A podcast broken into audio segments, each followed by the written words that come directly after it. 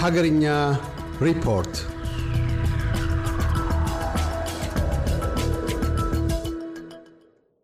ኬንያ ዜጎቿ በየዕለቱ ከሚጠቀሙበት የኤሌክትሪክ ፍጆታ ውስጥ 11 በመቶ ከኢትዮጵያ የሚገኝ ነው አለች።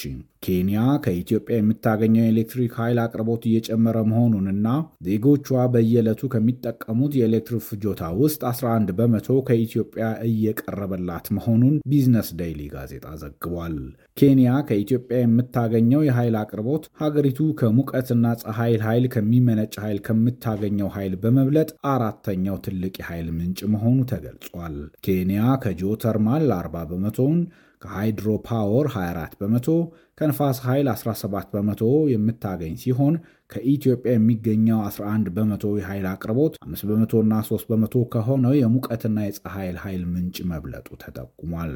ከ2015 ዓ ም ጥር ወር ጀምሮ ኬንያ ከኢትዮጵያ 200 ሜጋዋት ኃይል ማግኘት መጀመሯ የተገለጸ ሲሆን በሚቀጥሉ ሶስት ዓመታት ባነሰ ጊዜ ውስጥ 400 ሜጋዋት ኃይል ለመግዛት መታቀዱን የኬንያ ፓወር ኃላፊ ጆሴፍ ሲሮር ተናግረዋል። ኬንያ ከኢትዮጵያ የምታስገባው ኤሌክትሪክ ኃይል ሀገሪቱ በባለፈው ዓመት መጀመሪያ ላይ ከባድ ድርቅ ባጠቃት ወቅት በከፍተኛ ደረጃ ያገዛት ሲሆን አቅርቦቱ የሀገሪቱን የውስጥ ኃይል ፍላጎት በማረጋጋት ረገድ ወሳኝ ሚና እየተጫወተ መሆኑን ኃላፊው ተናግረዋል።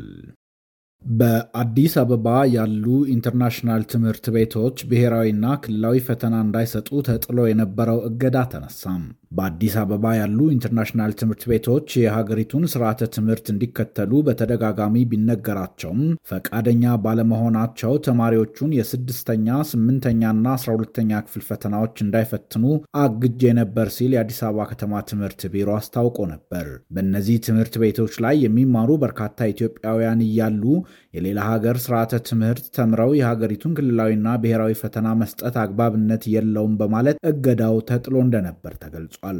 አሁን ላይ እነዚህ ኢንተርናሽናል ትምህርት ቤቶች የኢትዮጵያ ስርዓተ ትምህርትን ጎን ለጎን ለማስተማር በመስማማታቸው እገዳው የተነሳላቸው መሆኑን ከአዲስ አበባ ትምህርት ቢሮ ምክትል ኃላፊ ከሆኑት ወይዘሮ ታጋይቱ አባቡ ሰምቻለሁ በማለት ሸገር ኤፍኤም ዘግቧል።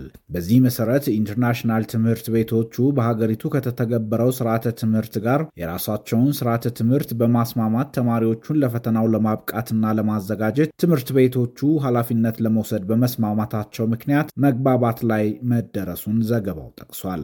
እነዚህ ትምህርት ቤቶችም በስምምነቱ መሰረት ለብሔራዊና ክልላዊ ፈተናዎች ተማሪዎቻቸውን በማስተማር ለፈተና እያዘጋጁ ነው ወይ የሚለው በቢሮው ባለሙያዎች እየታየና ክትትል እየተደረገበት መሆኑም ተገልጿል። የኢትዮጵያ ቡና ላኪዎች ጅቡቲ ወደብ ላይ ለወራት የተከማቸውን ቡናቸውን ለውጭ ገበያ ለማቅረብ ተቸግረናል አሉ።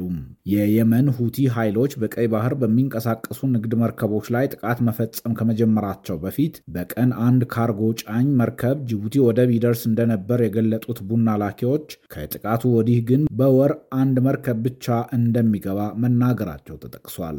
ቡና ላኪዎቹ የኬንያዋን ሞምባሳ ወደብ በአማራጭነት ለመጠቀም ቢያስ ቢያስቡም የወደቡ ርቀት ፈተና ሆነባቸዋል ተብሏል። ቡና ላኪዎቹ ለቡና አምራቾችና አቅራቢዎች ክፍያ የሚፈጽሙት ምርቱን በውጭ ገበያ ከሸጡ በኋላ መሆኑ ይታወቃል። ከቅርብ ጊዜ ወዲህ ግን በአንዳንድ አካባቢዎች ክፍያ ያልተከፈላቸው ቡና አምራቾችና አቅራቢዎች የቡና ላኪዎችንና አቅራቢዎችን ንብረቶች መንጠቅ መጀመራቸውን ቡና ላኪዎቹ በስጋት ገልጸዋል። የኢትዮጵያ የባህር በር የማግኘት ፍላጎት ቅቡልነት ያለው ጥያቄ ቢሆንም ከሶማሊያ ፌዴራል መንግስትና ከአጎራባች አገሮች ጋር በመነጋገር ወይም በትብብር ቀጠናዊ የኢኮኖሚና የጸጥታ ውህደት ላይ በተመሰረተ አካሄድ ሊሆን እንደሚገባ የአሜሪካ ከፍተኛ ባለስልጣን አስታወቁም። በቅርቡ በአዲስ አበባ ከተካሄደው የአፍሪካ ህብረት የመሪዎች ጉባኤ ተሳትፎ ጎን ለጎን ከጠቅላይ ሚኒስትር አብይ አህመድና ከሶማሊያ ፕሬዚዳንት ሐሰን ሼህ መሐመድ ጋር ቆይታ የነበራቸው የአሜሪካ የአፍሪካ ጉዳዮች ረዳት ኃላፊ ሞሊ ፊ የሁለቱ መሪዎች የሶማሊያን ሉዓላዊነትና የግዛት አንድነትን በማክበር ላይ በመመስረት ችግሩ እንዲፈታና ውጥረቱ እንዳይባባስ ማሳሰባቸውን ተናግረዋል። የሶማሊላንድ ጉዳይ መፈታት ያለበት በሶማሊያና በሶማሊላንድ ሕዝቦች እንጂ በውጭ ተዋናዮች አይደለም ያሉት ሞሊፊ ቀጠናው ውስጥ ካለው በተጨማሪ ግጭትን ማስተናገድ አይቻልም ብለዋል። በኦሮሚያ ክልል ከሚንቀሳቀሰውና በፓርላማው አሸባሪ ተብሎ ከተሰየመው የኦሮሞ ነጻነት ሰራዊት በተለምዶ ሸኔ ጋርም ሆነ በአማራ ክልል ከሚንቀሳቀሰው የፋኖ ኃይል ጋር ያሉትን ግጭቶች ለመፍታትና ለማደራደር አሜሪካ ዝግጁ መሆኗን የገለጹት ደግሞ የአሜሪካ መንግስትና የአፍሪካ ቀንድ ልዩ መልእክተኛ ማይክ ሃመር ናቸው። ወታደራዊ አማራጭ ሰላማዊ መፍትሄ አምጣም ያሉት መልእክተኛው የኢትዮጵያ መንግስት ለመነጋገር ያለውን ዝግጁነት እናደንቃለንም ብለዋል። በተጨማሪም በአማራና በኦሮሚያ ክልሎች እየታየ ነው ያሉትን የሰብአዊ መብት ጥሰት በመጥቀስ መንግስት ለዜጎች ከለላ እንዲያደርግና ወንጀለኞችንም ተጠያቂ እንዲያደርግ አሳስበዋል።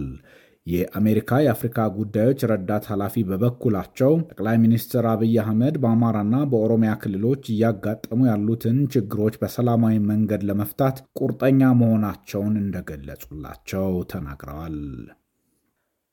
ኢትዮጵያ ትልቅ የ data mining ማዕከልና የሰው ሰራሽ አስተውሎት ስልጠና መስጫ ተቋም ለማቋቋም ስምምነት ተፈራረመች። ኢትዮጵያ ዓለም አቀፍ የቢትኮይን mining ኩባንያዎች ወደ ሀገሪቱ እየመጡ ባሉበት በአሁኑ ጊዜ በ250 ሚሊዮን ዶላር የመረጃ ማሳለጫ ወይም data mining ማዕከልና የሰው ሰራሽ አስተውሎት ስልጠና መስጫ ለመገንባት ዌስት ዳታ ግሩፕ ከተሰኘ የሆንግ ኮንግ ኩባንያ ጋር ስምምነት መፈራረሟን ሮይተርስ ዘግቧል። ኢትዮጵያ የዲጂታል መረጃ ማሳለጫ አገልግሎት ለሚሰጡ ኩባንያዎች ፈቃድ የሰጠች ሲሆን የክሪፕቶ ከረንሲ ግብይት እንዲደረግ ያልፈቀደች ቢሆንም የመረጃ ማዕከል ግንባታዎች እንዲካሄዱ ግን ስምምነቶችን በመፈራረም ላይ መሆኗን ሮይተርስ አክሎ ገልጿል። ይህንን ስምምነት የፈረመው የኢትዮጵያ ኢንቨስትመንት ሆልዲንግስ ነው የተባለ ሲሆን ብሉምበርግ በዘገባው ደግሞ 21 ያህል ዓለም አቀፍ የክሪፕቶ ከረንሲ ኩባንያዎች ወደ አዲስ አበባ እየመጡ ከኢትዮጵያ ጋር ስምምነት ሲፈራረሙ አስተውያለሁ ብሏል። ኢትዮጵያን የመረጡት ርካሽ ኃይል አማራጭና ቻይና የቢትኮይን ወይም ምናባዊ ገንዘብ ግብይትን በመከልከሏ ነው የተባለ ሲሆን የቢትኮይን ግብይት ቴክኖሎጂ የኤሌክትሪክ ኃይል ፍጆታው ከፍተኛ እንደሆነ እየተገለጸ ነው። አይኤምኤፍ ኢትዮጵያ ላቀረበችው የገንዘብ ድጋፍ ጥያቄ ምላሽ ለመስጠት የልዑካን ቡድን በቅርቡ ወደ ኢትዮጵያ ሊልክ መሆኑን ገለጸም። የዓለም አቀፉ የገንዘብ ተቋም አይኤምኤፍ ከኢትዮጵያ ለቀረበለት የገንዘብ ድጋፍ ጥያቄ ምላሽ ለመስጠት በሚቀጥሉት ሳምንታት የተቋሙን ልዑክ ወደ ኢትዮጵያ ለመላክ ማቀዱን ባወጣው መግለጫ አስታውቋል። ኢትዮጵያ ያቀረበችው የገንዘብ ድጋፍ ጥያቄ በሀገሪቱ የተከሰተውን የምግብ ዋስትናን ችግር፣ የሰብአዊ ፍላጎቶችን ለማሟላት በግጭት የተጎዱ ተቋማትን መልሶ ለመገንባትና ከፍተኛ የዋጋ ንረትን እንዲሁም በሀገሪቱ የተጋረጡ ጉልህ ችግሮችን ለመፍታት የሚውል ነው ተብሏል። አይኤምኤፍ በጥቅምት ወር ለኢትዮጵያ ሊያደርግ ባቀደው ድጋፍ ዙሪያና ባቀረበው የኢኮኖሚ መርሃ ግብር የድጋፍ ማሻሻያ ጥያቄዎች ላይ ፍሬያማ ውይይት ማድረጉን የተቋሙ የኮሚዩኒኬሽን ዳይሬክተር የሆኑት ጁሊ ኮዛክ ተናግረዋል። ኮዛክ ተቋማቸው ከመንግስት ባለስልጣናት ጋር የሚያደርገው ውይይት እንደቀጠለ የገለጹ ሲሆን በሚቀጥሉት ሳምንታትም የተቋሙ የልዑካን ቡድን ምላሽ ለመስጠት ወደ አዲስ አበባ ጉዞ ያደርጋል ሲሉ ገልጸዋል። በኢትዮጵያ ባለፉት ስድስት ወራት ከደረሱ የእሳት አደጋዎች መካከል 15ቱ ሆን ተብለው በሰው አማካኝነት የደረሱ ናቸው ተባለም። የኢትዮጵያ ፌዴራል ፖሊስ በ2016 ዓ ም በጀት ዓመት በሀገር አቀፍ ደረጃ በስድስት ወራት የደረሱትን የ139 የእሳት ቃጠሎ መንስኤዎችን በፎረንሲክ ምርመራ አጣርቶ ውጤቱን ይፋ አድርጓል። በዚሁ መሰረት በኤሌክትሪክ ቴክኒክ ችግር ምክንያት 73 ቃጠሎዎች በሜካኒካል ችግር ምክንያት 19 ቃጠሎዎች ኢንሹራንስ ለማግኘት የራሳቸውን ጥቅም ለማስጠበቅ ወይም ሌላ ሰው ላይ ሆን ብሎ ጉዳት ለማድረስ በማሰብ በሰው አማካኝነት የደረሱ 15 አደጋዎች በቸልተኝነት 15 አደጋዎችና በሌሎች ምክንያቶች ደግሞ ስምንት መሆናቸውን ፖሊስ አስታውቋል። ከደረሱት አደጋዎች ውስጥ የራሳቸውን ጥቅም ለማስጠበቅ ወይም ሌላ ሰው ላይ ጉዳት ለማድረስ ሆን ተብሎ በሰው አማካኝነት የደረሱት የእሳት አደጋዎች 15 ናቸው ያለው ፌዴራል ፖሊስ ይህንንም በምርመራው ማረጋገጡን ገልጧል። ባለፉት ስድስት ወራት ከተከሰቱ 139 የእሳት አደጋ ቃጠሎዎች ውስጥ 130ዎቹ በአዲስ አበባ፣ ዘጠኙ ደግሞ በሌሎች ክልሎች የተከሰቱ መሆናቸውን የፌዴራል ፖሊስ አስታውቋል። ቃጠሎ ከደረሰ ጉዳቱን ለመቀነስ ማጥፋት ተገቢ ቢሆንም ከጠፋ በኋላ ግን መረጃው እንዳይጠፋ ቦታው ሳይነካካ ሪፖርት ማድረግ እንደሚገባ ፖሊስ አሳስቧል።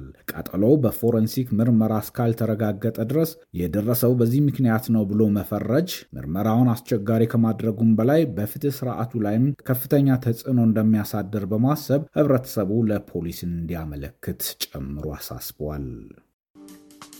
እያደመጡ የነበረው የኤስቢኤስ አማርኛ ፕሮግራምን ነበር። የፕሮግራሙን ቀጥታ ስርጭት ሰኞና አርብ ምሽቶች ያድምጡ።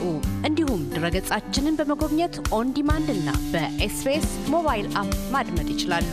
ድረገጻችንን SBS dot com dot au Amharic ን ይጎብኙ።